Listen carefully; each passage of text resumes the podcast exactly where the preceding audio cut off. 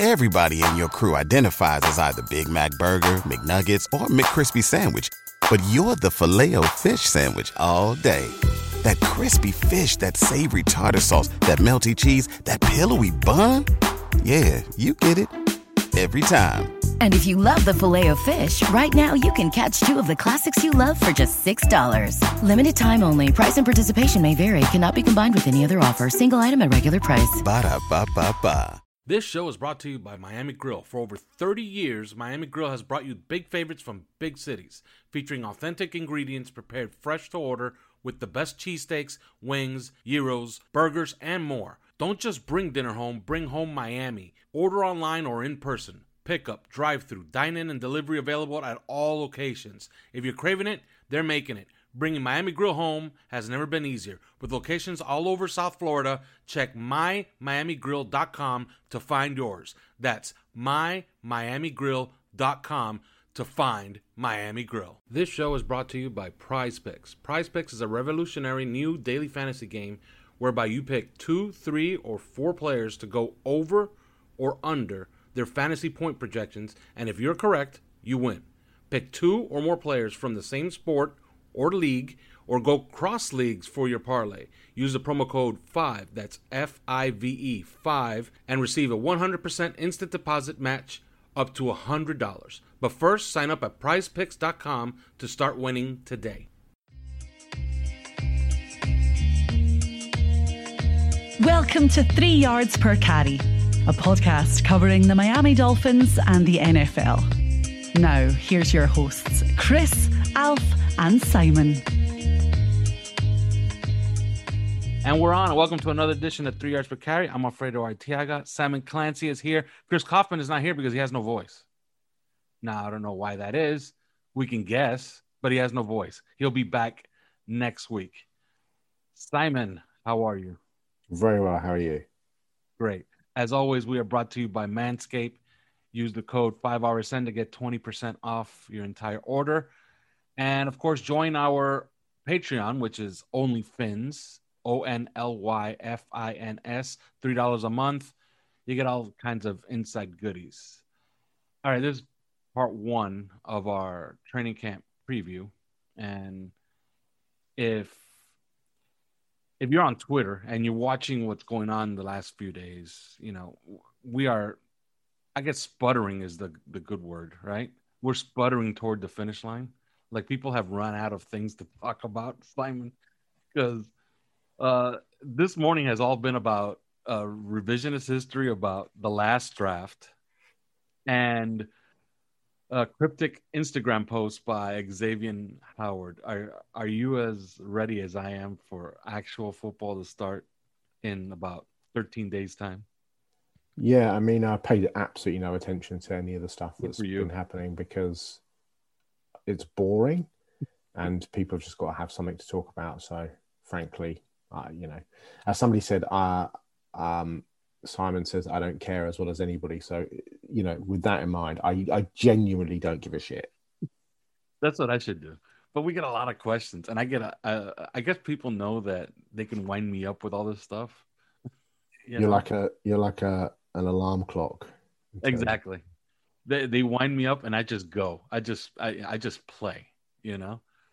But all right, let's let's get into let's do I guess the offensive side of the ball, and I guess we'll talk defense next week because I think defense is where the camp battles all reside because I think there's going to be some surprises. But let's start on offense. There's nothing to talk about with the quarterbacks except that Tua should be getting about three quarters of the reps in camp. And we've already said a bunch of times we don't think they'll keep three. But moving on to the running backs, man, Myles Gaskin has the best PR agent, while all the guys, including our quarterback, doesn't have the greatest PR nationwide. Myles Gaskin is now showing up on rankings for fantasy football players as a guy that you should pick up. And Dolphin fans seem to forget, you know, the whole run up to the to to the draft where everybody wanted a running back in the first round, and if not in the first round, they wanted one at the top of the second round. So, are they gonna get something else, or are we just good with this with Myles Gaskin? I, I, think the point is that when you say everybody wanted um, a running back, the only people that actually mattered were the Miami Dolphins, and they made it patently Yes. clear they didn't want a running back, and they've made that patently clear for two years running. So I think that tells you everything you need to know about how the people on the inside who work with this guy every single day feel about him. If people on social media and fans and you know radio hosts and sports talk people think differently, then so be it. But the fact of the matter is that for back-to-back drafts, the Dolphins have decided not to invest a pick, despite having what five last year, three this, so eight targeted running backs that they could have Mm. taken, and they didn't, and and that's just a fact. So, and I, you know, I don't think there's anything wrong with Myles Gaskin at all. I think he's a good player. Um, you know, in terms of your fantasy, I don't play fantasy, but he catches the ball, he runs, he's a he's a good running back. He can run inside and outside. Yeah, he had four ran for more than four yards per carry last year, had 500 plus yards. You know, he had 41 catches. I don't know what else people want. You know, the game is not predicated these days around a 230 pound banger. That's just not the way. Mm. You know, Derrick Henry is is now an anomaly. If Derrick Henry was playing the game 30 years ago when we had your Eric Dickersons and your Barry Sanderses and you know guys like that, you know, I remember the Dolphins drafted Sammie Smith and you know Yeah. people like that. And actually, if you go back to that era, Mark Higgs, who was a running back, Mark Higgs is is essentially Myles Gaskin, but the Sammy Yep. Smiths have really just become a little bit more redundant, or if they're not redundant, they've certainly um, progressed uh, to the point, you know, whether they can, can do everything. But I just think that this is what the Dolphins want. They want a kind of a they're happy with a running back by committee. And let's go back to New England. And I know that, you know, comparisons aren't always on the money, but New England have summarily failed to, for a reason that they clearly didn't want to do, to land on a running back to, to, to help Tom Brady. It has always been a running back by committee, and each and every year, and almost to the point, each and every game. I mean, there was, there was a time four or five years ago where each and every game they had a different starting running back. So I, that to me is just what they're doing. That I think they're completely comfortable with what they've got. Um, and we'll see how it goes. But I think Myles Gaskin is underutilized by the fans in terms of their expectations for him. He's a good player. He makes yards. He, he you know, he runs through the tackles. He runs hard. He catches the ball. He's a he's a decent player. And I think you know if he'd have been picked in the second round instead of the seventh round, people would mm. be much much higher on him than they were. But they're not. But it goes back to the point I just made. Ultimately, the Dolphins had eight opportunities to take players that everybody talked about, whether that's Jonathan Taylor, J.K. Dobbins, Najee Harris, Javonte Williams, you know, and they didn't. And they could easily have done it. They could have moved picks around. They got picks next year. They got picks the year after, extra picks. They didn't. And that tells you all you need to know about that running back room. Yeah, I think I think it's a very strong possibility that our evaluation may be wrong because they see something that we don't. but I, well, when you say we, uh, what do you mean by we? Because I, I think he's a good player. I mean, well, I think all of us, I think all of us, I think all three of us on this podcast were pretty hot after Najee Harris. Of course, of course, but clearly, you know, clearly that wasn't a, an option for the Dolphins. Mhm. So, whilst I mean, I'm really high on you know Christian McCaffrey or Josh Jack, but you know, it is what it is. Do you know what I mean? Uh, yeah, would you take in Najee Harris? Yes, but the Dolphins had the opportunity to take Najee Harris, and they didn't. So that Mhm. tells you. I mean, that that's it. There is nothing else to say. and have plenty of other opportunities to attempt to replace them, and they didn't. They actually got a complimentary back in Malcolm Brown for this offseason. So it seems that they were they were showing their cards very, very early on. We were, you know, all of us just didn't pay attention. Yeah, you know? Brown's a banger though. I mean, he's a bigger guy. You know, I mean, he's always been a bigger guy. Yeah, he's Um, he's the complement to to Gaskins, what looks like a two down two down guy for this season. I mean, he's big as well. I mean, he's what 5'11, 226. He's a big guy. I, I liked him at the Rams.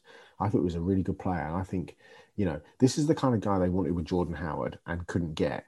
You know, he will play, you know, he'll be short yardage, but I think he'll play a number of series where he'll, he'll look like the starter. Then you'll have, you know, you might see a bit of Salvon Ahmed. Then you'll, you know, Gaskin will come back. I think the whole idea is to keep defenses on their toes. Are they going to get the, the, the, you know, the flighty, quick guys who can, you know, bust it up the gut and pick up five, six, seven yards, at, you know, because they're they're like lightning. Are you going to get the guy that's going to wear you down in the fourth quarter? Yes, you are. For uh, oh god, here's you know Ahmed out the backfield for a 26 yard catch or whatever. Bang! Here comes you know back in comes Brown. He's going to smash you in the mouth for three downs. It's you know it's that kind of thing. I, I just think that's the way the Dolphins want to do it. Yeah. As far as the rest of the group, do you foresee any anything interesting as far as a, a battle here of who sticks and who doesn't. Because I think the only thing that we can see is at the end of that room, does Gerrid Doaks get cut and brought back on the practice squad? That's Yeah, the think- only thing. I think I is the interesting is the interesting character. It depends how many backs they keep. It depends, uh, you know, clearly depends what Doaks. Unless Doaks absolutely tears it up in training camp, and you're like, you know, this kid could be, you know, one or one A in terms of the running backs. He's going to have to prove himself on on uh, on special teams, you know, and and don't forget you're going up against a Patrick Laird who's played three seasons as a you know solid special teams player plus a you know a decent option out of the backfield and a you know fairly decent option. And you give him one or two carries that's the question for me, you know. But again, the Dolphins were happy to just essentially give draft picks away in the back end of the, the draft. They weren't, you know, they were trading down, they were trading out, they were trading, you know, they could have traded out again, but they actually took Doaks. So they must have liked him. Do you know what I mean? Th- th- There was a reason they took Doaks. Um, so to me, he's one of the most intriguing players going into training camp. Actually, you know, the wide receiver battle will be extremely important. But you know, what can Gerrid Doaks do? What is he going to be? Um, I'm going to be very intrigued because he's in a battle with, with Laird. He's in a battle with Jordan Scarlett. But realistically, he could be the he could be the backup to Malcolm Brown. You know, you could have um, Ahmed and, and Gaskin, and Brown and, and Doaks. But it just depends on how much special teams he can play and how quickly he can grasp it. Yeah, the one that I really find interesting in that whole group is Salvon Ahmed because he actually has really good games to point to Mm. from last year. And I guess I guess he's playing this preseason. And remember, we have three preseason games, so there's carries to be had. I guess he's playing to actually maybe even possibly get traded if if you know it's such a logjam. Because if you look at that, you know, you're talking about five guys going for what should be four spots because they're going to want to keep tight ends and wide receivers. I don't know who's trading for Ahmed though. Do you know what I mean? It's Mm. you know what are you giving up for him? A seventh, a conditional seventh rounder, maybe. Yeah, something like that. Because you know I he, mean- he did have two 100 yard games last year. You know, uh, people tend to remember that. They take they tend to take a flyer. We did on that running back from uh, Kansas City. Uh, I keep forgetting from the Raiders. Forget his name.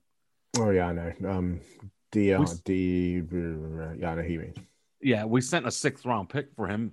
Why? Because he ran for for a couple of hundred yard games the previous year. So whoever's had some good tape recently is going to get an extra look. So I don't know. Uh, maybe Ahmed can challenge Gaskin for some some carries. They're going to want to keep him fresh. And evidence was last year that these guys didn't actually stay healthy all year. Although Gaskin did miss a game because of COVID, he also missed one because he got injured. So you know, a deep running back room, and I guess a guy for every single for every single personnel grouping that they're going to want to use is is I guess what they're going to do. is it's we're back to being what New England does with their running back room. So I mean, Doaks had a high. I can't. There isn't a number, but he had a high special teams count at, at Cincinnati Hmm. in terms of he. You know, he played on punt and, and not just returns. He played on coverage units. So, you know, and actually, just looking here at a Chris Grier quote, you know, part of the reason we like him is because he plays special teams. You know, so I mean, he's gonna. He's gonna. Um. There's a reason they. There's a reason they went after him. yeah, he's Um, going to get a long look. So we shall see. Yeah. All right. Moving off of the running backs, uh, I don't think we're going to spend too much time on this uh, as far as the fullbacks. But Carl Tucker's a hell of a football player. But Cethan Carter's uh, contract situation kind of dictates he's going to be the fullback, right? Like Carl Tucker's up against it to making the team. Yeah, I mean, to me, Tucker's kind of, you know, he's not going to make the team, especially in, when you look at the, you, you know, how they fudge fullback, H back, tight end. You know, there's, uh, Mhm. They have too many of them already. So, yeah, yeah. all right, moving off. Uh, let's let's do tight ends for a second. Is there a distinct possibility since they have to pay him at the end of the year that Durham Smythe or Smith is in real danger of getting cut? Um, I mean, who's his competition to be cut? I mean, uh, to me, he's a better player than Adam Shaheen. Hmm. Um, he's a better player than Chris Myarick. Um, he's a better player than Jibri Blount, uh, or Blunt even. Um, so it comes down to see. I don't think Cethan Carter's contract makes him untouchable. You know, if they cut him, they take a two point seven million cap hit. I mean, Mm. that's nothing. Let's be let's be realistic. You know, Yeah, although I'm I'm Durham Smythe, it's I'm kind of certain he won't be on this team in 2022 because why would they want to play pay a tight end three, maybe at that point, three million dollars a year. Yeah. Well, I suppose it depends on what happens with Hunter Long, doesn't it? I mean, if Hunter Long doesn't show anything in, in year one, then you're left with the decision. But I suspect Smythe won't be on the on the team. But you know, I mean, he's a six hundred and thirty-eight thousand. Uh, what was the cap hit? See, the cap hit for Durham Smythe is is bigger than it is for Cethan Carr. Mm. So I think you've got to probably bear that in mind. Um, you know, in terms of in terms of who's gonna if somebody gets whacked.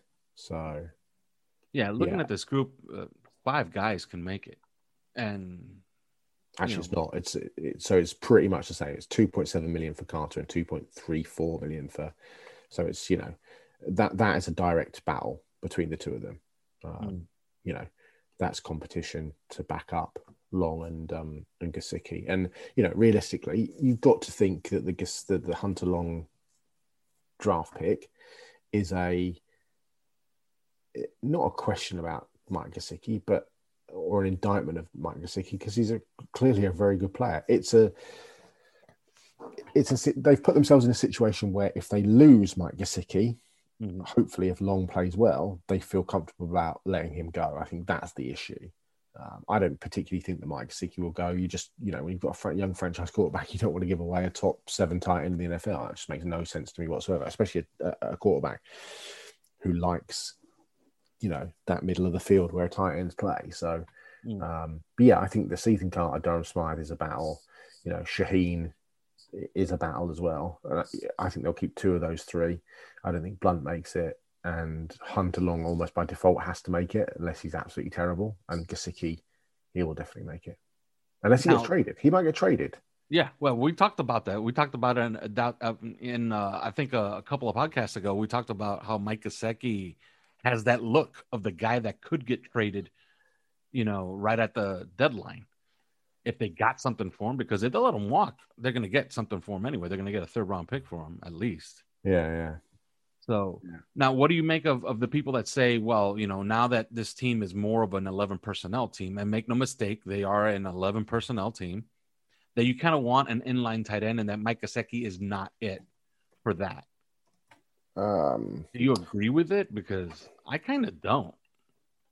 no, I don't. I mean, it, it, it um it becomes very easy to not Mike Gesicki, much as people, you know, it becomes a narrative that people just chew on because, like, actually, how many of the Dolphins fans who are saying that Mike Gesicki can't block, how many of them actually sit and study Mike Gesicki blocking? It's like Kyle Pitts. The whole Yes. narrative is Kyle Pitts can't block. Well, actually, it turns out Kyle Pitts is a really, really good blocker. And then we went and proved it on social media with loads of clips of him blocking.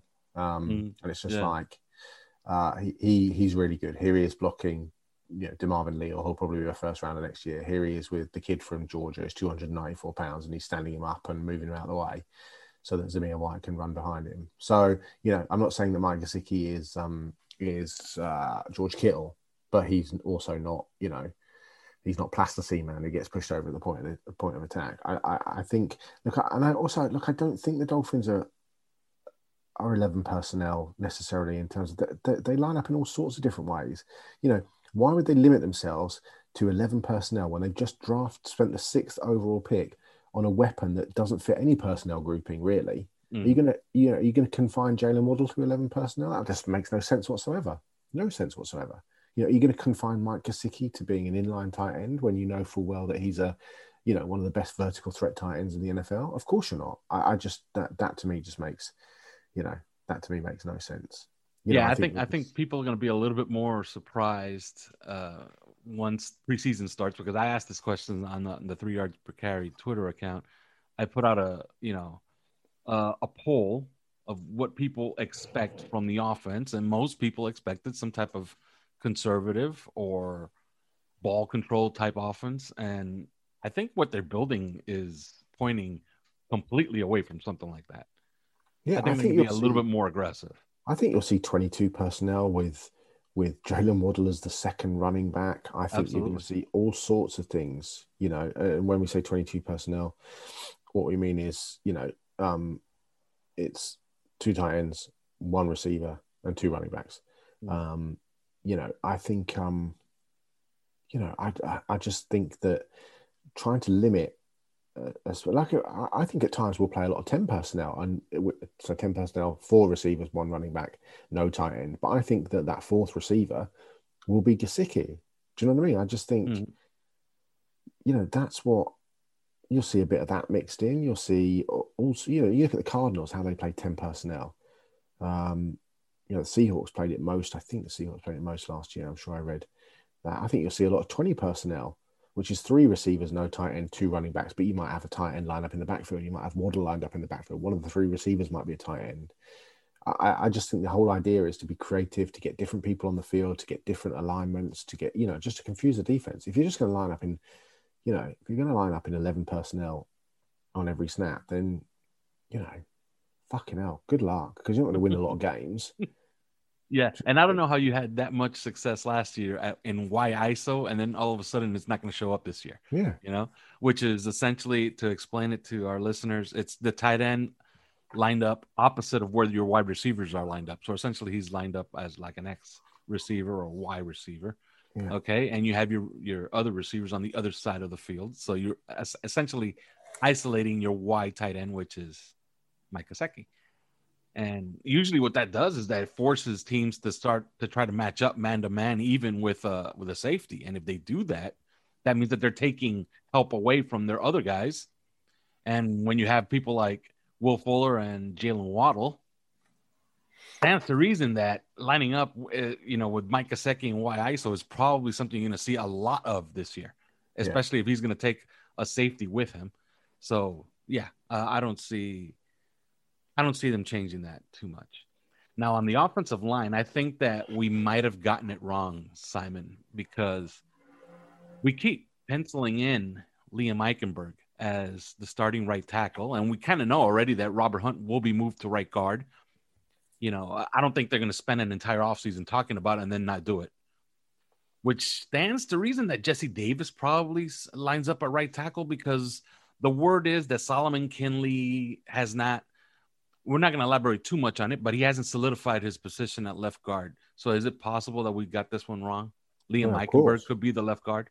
Well, he, you know, he can absolutely play guard. Um, I'd be surprised. I've got to say, I think he's such a good. Ta- you know, you, are essentially moving a three-year starter and a high-level three-year starter who is a left tackle to play him at guard when you've got a hole at right tackle. Now, Jesse Davis is fine. Jesse Davis is fine, but you know, come on, you know, you, Jesse Davis, like really, you know, Solomon Kindley may have put on a bit of weight or not met his, you know, his his weight guidelines through the summer, but he was also probably our best player. You know, he certainly had some massive moments. I think it's really odd that I, I just don't know why you wouldn't move Kindley back to his natural position, which is left guard. He was a left guard next to Andrew Thomas at Georgia for, for two seasons. Mm. he was absolutely killing people. I, I, just don't understand it. And you go back and look at the Jacksonville game and you know the Raiders game, and uh, you know Kindley's out there mashing people. So uh, I don't know. I think it's I think it's an open competition. I, I, don't think you can just say going into training camp with Jesse. You, you, know, you might have an idea of how you think it's going to play out. What if Liam Eichenberg comes in and just is absolutely like a dancing bear and just you know shuts down, you know, if he if they play him on the right side, at some point you're gonna have to say, you know what, we've got to get the five best players on the field, and Eichenberg is one of the five, and so is Kindley, and Jesse Davis isn't. You know, so mm. yeah, I'd be concerned about. It, it doesn't feel like if that's the situation, it doesn't feel like we've done anything to solidify the line. We just keep wasting picks. You know, it, it, all of a sudden that line is Austin Jackson, a rookie, a guy that hasn't snapped because he got the yips, hmm. uh, a converted right tackle and essentially a backup guard, really. And yet you look at the the investment, you know, in terms of, yeah, Michael Deiter, third rounder, Liam Eichenberg traded up in the second round, Robert Hunt, 40th, 39th overall pick, Austin Jackson, first rounder, Solomon Kindley, fourth rounder. It's like. And Liam Eichenberg, that was a conviction draft yeah. because uh like, like uh, when you take a guy like Liam Eichenberg and you essentially traded away a third round pick just for the right to move up to take Liam Eichenberg, you're convinced he's going to be a starter. Yeah, if Jesse Davis is the answer at right tackle, I don't know what the question is, but yeah. I have a lot of worries about the offensive line. Yeah, then what what did they do all off season? Yeah, if they're going to end up with Jesse Davis at right tackle again, then what did they do all off season? One thing they did do all this off season is they signed DJ Fluker, and he looks in absolutely great shape. The only thing is that I look at DJ Fluker and I, th- I have no doubts he could be a really, really good right guard, Pro Bowl level. Problem is, we already have one in Robert Hunt. And at right tackle, he was just okay last year. So he's the swing tackle, right? Or does he do you think he threatens at all the starting lineup? I think if they're convicted on um, or convinced about Eichenberger left guard, I think um, Fluker is definitely in the mix at right tackle. He's got to be. Mm. He's got to be. Um, you know, he I was mean, good. He was good last year for Baltimore at right tackle, but you know, it's one of those things like, you know, do you really expect it to continue? Mm. You know, yeah. I mean, look, I don't. I would show a lot of faith in him if he was going to be our right guard, but right tackle is not something that I would hang my hat on uh, with DJ Fluker. Yeah. Yeah, and it wouldn't surprise me. Look, it wouldn't surprise me if we traded for a lineman, or you know, maybe just swapped a lineman for a receiver or something like that. Because you know, something's got to give at that point. Because you know, like I said, I'm not sold on Jesse Davis, and, and it's not like, a bad group. It's not a bad group. If you look at the group, it's you know, it's pretty versatile, pretty deep. The only place where they are exhibiting a lot of faith, in my opinion, is at center, unless they know something about Michael Deiter that we don't. But let's be realistic, okay? Where where does that faith come from? Austin Jackson was okay, was okay. You're hoping he makes a step up, but he was Mm-hmm. okay. Um, It's all projection, really. It's all projection. Liam Eichenberg is a rookie, and that could go anyway. There's huge question marks at centre. Huge question marks. So. Yeah, we all like Matt Skura, but you know, the, the bottom line is that Matt Skura essentially retired from the game because he couldn't snap the ball, and his job is snapping the ball. yeah. Um, so that's a concern. Um, you know, he only signed a one year deal. You know, and then you're looking at guys like Cameron Tom and Tyler Gauthier. And, and look, Michael Deiter has been. I mean, I watched Michael Deiter play center against the Buccaneers a couple of years ago, and I was just like, Christ, never put him there again. Um, you know, on the right side, look, Robert Hunt, he had his moments as a rookie, but he's he's starting at a new position. And then we've already talked about Jesse Davis. So what what And Robert Hunt, to be fair, was, in my opinion, bad the last two games of the season so where's the the, faith? Raiders and against the Bills. So where's the faith come from? I guess it's all projection, really. It's all 'Cause it's projection, and that and that they've added, uh, like now they have DJ Fluker. They had Ron Davenport last year. Ron So- Davenport, Julian so- Davenport. So the bottom line is that a year on from having probably the worst offensive line in the league, they are having one player who played in the same position this season, and it's four completely different guys. Yeah, yeah, it's mostly projection. And it doesn't that doesn't bode particularly well, especially when you start looking at the names. Uh, you know, to me, that's yet again that we uh, the Dolphins are not very good at offensive line projections, pickups, draft picks, free agent signings. Uh, to me, that's the significantly the weakest area of the team. Yeah, and and if you look at it across the board, yeah, you have to agree. Can you Uh, go Max- deep in the Can you go deep in the playoffs? Can you you know Can you hold off Tampa Bay in a Super Bowl with that offensive line? Can you hold off Green Bay with the Darius Smith and you know Preston Smith and those guys deep in a in a Super? Can you you know Can you hold off Frank Clark and Chris Jones? And, you know, I would be pretty concerned if if we were deep in the playoffs and you're that's you know that's what we're looking at.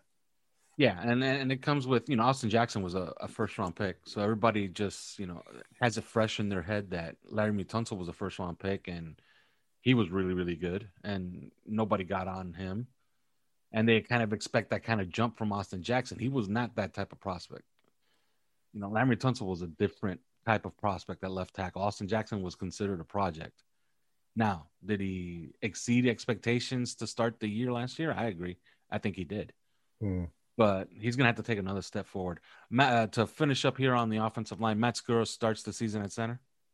Yeah, I mean, like, yeah. Or do you think that that's a position that they could be on no, on the hunt for? it's got to be Skura.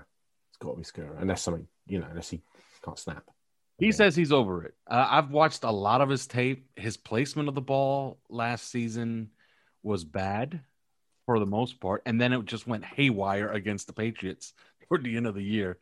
And you know, it was pretty bad. Uh, He got the yips. He could not snap the football to the point where a guy that was projected to get a forty million dollar four year deal got demoted from center, moved to guard, and then they decided, you know what, we got better guards than you, and you're going right to the bench.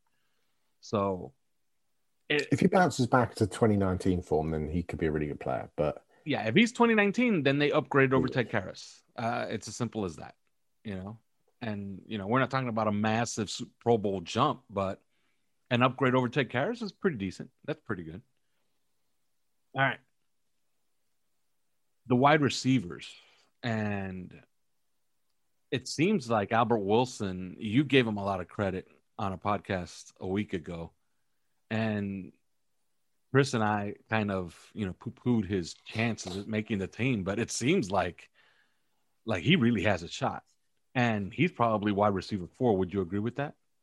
I think Albert Wilson makes the team, and I don't even think it's close. He is perfect for what the Dolphins are looking for. He is perfect for what Tua is looking for. And if he's back to full health, I think um, he's a comfortable, comfortable number four at worst. I, I, I think I think people are going to be surprised by who does and who doesn't make this team at the wide receiver position. Um, you know, and I said it last week that I think there are some players that that won't make the team. Um, you know, the biggest question mark: How comfortable do you feel as the Miami Dolphins in trading away DeVante Parker when you are relying on a guy in Will Fuller who's never had a full season? I think Mm. if Will Fuller was a guy who played 16 games every season, I don't think there'd be a problem with trading away uh, Parker. But I think you come into the season, you know, with Parker, Waddle, um, Fuller, Bowden, Wilson, Perry, you know, and that doesn't even talk about Allen Hurns, who And the Preston Williams. clearly like. Yeah, Mack Hollins, you know, who's, pr- who's probably Robert Foster. You know, you talk about Robert Foster. Go back a couple of seasons to Buffalo, and this is a kid that that played at Alabama. You know, he knows Tua. Um, yeah, he And had a national- good rookie year in Buffalo. So yeah, exactly. Had a really good rookie year in Buffalo. Um, yeah, he had what? 27 catches, 541 yards, three touchdowns, 20 yards a catch. Mhm. You know, so um, where did it go wrong? Who knows? Look at Lynn Bowden. You know, Lynn Bowden is one of the most ver- was one of the most versatile players in all of college football. Um, you know, he he was a friend of Tua's down the stretch. I thought he played really well at times. He, he knows how to get open. You know, there's so much you can do with him. Um, you know, you can get him out of the backfield. You can, he can run the ball. He can throw the ball. He can return. He's got good hands. He can block. You know, I just, um, I would be surprised if Preston Williams makes this team. Um, but we'll see. Yeah, there's there's some there's some talent there. You know, we haven't even talked about Jakeem Grant. You know, he's a he's an All Pro. You Mm. know, and uh, we you know we laugh about his hands and stuff, but you know, Yeah. I- I just think you can't keep a guy around just because he can. You know, the return game is becoming such a a minimal factor now in modern football that it feels like you're taking up a roster spot for somebody who, you know, let's be realistic. Was it what does the average one touchdown a season in returns? At some point, Yeah. you know, you have to feel like. And they look, they just drafted Jaylen Waddle. You know, Yeah. he's a much more And, yeah. So if, if you're going to bring up that Jakeem Grant is really good at those jet sweeps, uh, they kind of have the guy to do those. Yeah, and they just yeah, he's faster and they just he's got better hands and they just spent the sixth overall pick on him. So yeah. Yeah. So Lynn Bowden, you consider Lynn Bowden, he has to be a lock, right? To me, to me, he I, I I'm a big fan of his. I, I loved him at um at Kentucky. Yeah, he's big. He's like six foot, he's two hundred and five pounds, he's built, he's got muscle, he's quick, he, he's versatile, you know, he does everything that you want to do. Um so yeah, I just don't understand why the Raiders yeah, the Ra- I thought the Raiders made a real mistake. Yeah. They tried to Um, play him at running back. Yeah, yeah. So, and Malcolm And the Perry. Dolphins- and the Dolphins- kid. Yeah, and the Dolphins did something interesting with Lynn Bowden. They even played him as their Wildcat quarterback last year. Yeah, So absolutely, That's something he can do with Jaylen Waddle. absolutely. You know, so So- uh, people were asking if if Bowden can play with Waddle together. Like that makes a lot of sense. Yeah. You know. Malcolm Perry's spot on the team. Uh, I was certain last year that he was going to be an impact player because uh, he kind of looked to me like uh, what's the name of the the little fella that used to play for the Jets and then started playing for for the Patriots and then went on to the Chargers. The little guy, running back. Um, What was his name?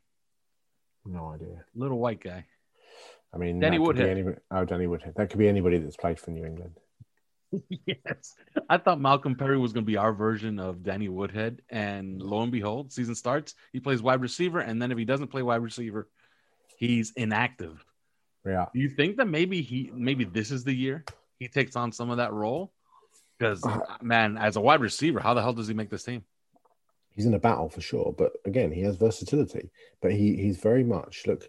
You look at you know Bowden, Foster, Fuller, um, Merritt, Perry, Waddle, Wilson. They're all in the same kind of size, weight category. Do you know what I mean? Mm. So it's clear they have a type. Yeah, there's a couple of big guys, Parker, Williams, but you know that's what they that's what they like. So Perry's versatility.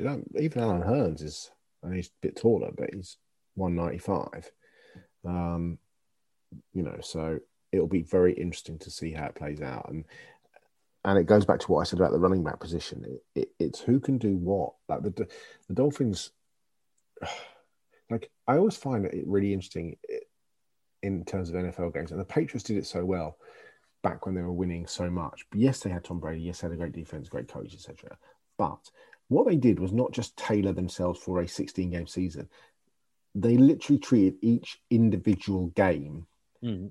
as a as a Super Bowl matchup in a way, in that they specifically played or sat players that they didn't think would suit the team that they were playing against. Do you know what I mean? In terms Yeah. of defensively and offensively, you know, that's where you'd see like it's like, wait, he had 10 catches for 160 yards last week, and now he's a, a healthy scratch. I don't understand it. Well, it's just because he's five foot seven and 180 pounds, and they're playing a six foot four corner with ridiculously long arms who's really physical. Do you know what I mean? It's like kind of that sort of thing. You know, oh, that, that we talked about it. That guy that the, the Sunday night football running back who had like 207 yards or something, and then he was he was a healthy scratch the following week. You're like, whoa, he just ran for 200 plus yards. Jonas Gray, right? Jonas Gray. you know what's what's that all about? Then he's a healthy scratch. It's just like, well, his game doesn't suit the game that they're.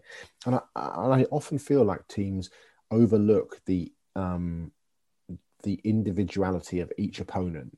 You know, it's ma- it's a matchup league. It's matchup football, and I kind of feel like we don't quite match up as well as we should do, or that teams don't overall match up as well as they should do. And I think the teams that do the best job of that are often the teams that get into the playoffs. And Miami have put themselves in a position where they have a number of matchup players, uh, and that's exciting. Yeah.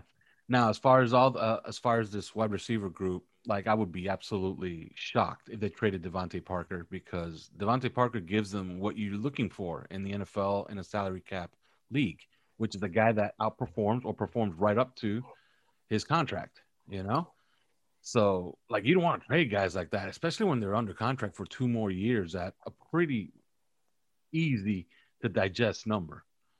You know, but Preston Williams is is he who we have to watch because he's the one that's most in danger because he's the one that like doesn't have the best fit really on this team, or is there somebody else?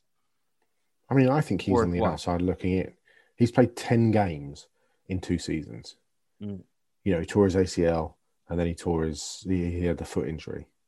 So, I mean, I don't know. You, you, you know, he runs a 4 6. He's not Mm. fast. He can be a bit cumbersome in and out of his breaks. Um, I mean, I don't know. People I just think- look at just they just look at him as you know leading the the team two years in a row when he went out, and they think, okay, if you extrapolate his numbers, then this guy could replace DeVante Parker. But you I know, mean, he's got to show it though. Do you know what I mean? Yeah. And his one game with Tua, you know, he was great. Well, his two games, but the one game against the, the Cardinals, he was great. You know, so Tua showed some rapport with him. Mm, I mean, to me, I mean, maybe he makes the team, but to me, uh, It looks rough. Uh, when you look at it on paper, like even Lynn Bowden, like Lynn Bowden, he's good enough that he's going to make the team. But man, they're going to have to be creative to try to get him and Waddle together on the field. Because remember, once they get both of them on the field, it might be at the expense of a Will Fuller.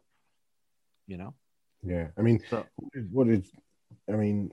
What's the line from Bill Parcells? The best ability is availability, and if he's not available, then you know, it's um, Absolutely. but it's going to be an interesting group. Uh, no surprises, right? Like there can't be any surprises. It's kind of a top heavy group. There's a really good, like five, six guys that you can count on. I think the, the, the biggest question is whether they keep five or six. And I think they'll end up keeping six because there's too much talent there. So, Hmm. and then how who can they squeak onto the practice squad, for example? You know, you can't get Robert Foster onto the practice squad, I don't think. Um, maybe you can. Maybe because Uh, of the change of Robert rules. But Foster, it's, it's He'll be a fourth year. maybe. No, so 2018 was his first year. 2018, 2019, 2020. This will be his fourth season. So I don't think you can unless they, the rule change of practice squad players. Mhm. Um, Malcolm Perry you get on the practice squad, but you know Malcolm Perry's the sort of person that Bill Belichick would pluck straight away off your practice squad, isn't he? Yeah. Kai would. Lo- Locksley and Merritt can get on the practice squad. Grant can't. You know, you can't put Lynn Bowden on the practice squad because he just gets stolen. So yeah, yeah. And as far as Mack Hollins, like he's he's in a battle with with one of the defensive backs as far as trying to stick on for special teams because as a wide receiver, although he's a great blocker and his his film shows that, you know, Yeah, like I you're mean- really gonna keep a seventh wide receiver because he blocks good. I said there's a five percent chance that Mack Hollins makes the team. Yeah, it's rough. It's rough, you know. And Jakeem Grant, I hate to say it, but yeah, it's all you gotta do is look at the paper. Like Yeah. you look at it on paper. If Jaylen Waddle, if Jaylen Waddle runs out there day one in camp to return punts, Jakeem Grant's officially in trouble. But there's you know Malcolm Perry And- and- and punts. Let me say Holland this. Will somebody give us a pick for Jakeem Grant? I think they will. Like if there's a team that feels that they're close to a Super Bowl and they think a punt return touchdown or better field position on kickoffs could make a difference, If you if you get anything more than a seventh rounder for Grant, I'd be staggered. Hmm. Although Green Bay did, Green Bay last year had notoriously one of the worst return games in the history of the sport. But it's just become such a non-factor in the That's game. That's true too. That's true too. Yeah, because you know uh, most teams are using angular punts, and when they kick off, they just kick off through the end zone anyway. Exactly. So they could completely erase your guy, even if you could have the most dangerous guy back there. But if they know it, all they'll do is just kick right through the end zone, just like they did against Miami last year. Mm. Like that was a mistake. The the, the Jakeem Grant return touchdown against the Rams, that was a mistake by the Rams. It was a bad Yeah. punt. So, all right, that's it. Next week, I guess we'll get into the defense, and then of course we will have camp finally, and I'll be there every single day and be reporting from it. So, that's it for this week. We will talk to you next week. Thanks for listening to Three Yards Per Carry. You can subscribe via iTunes, on Podbean, or your usual podcast provider.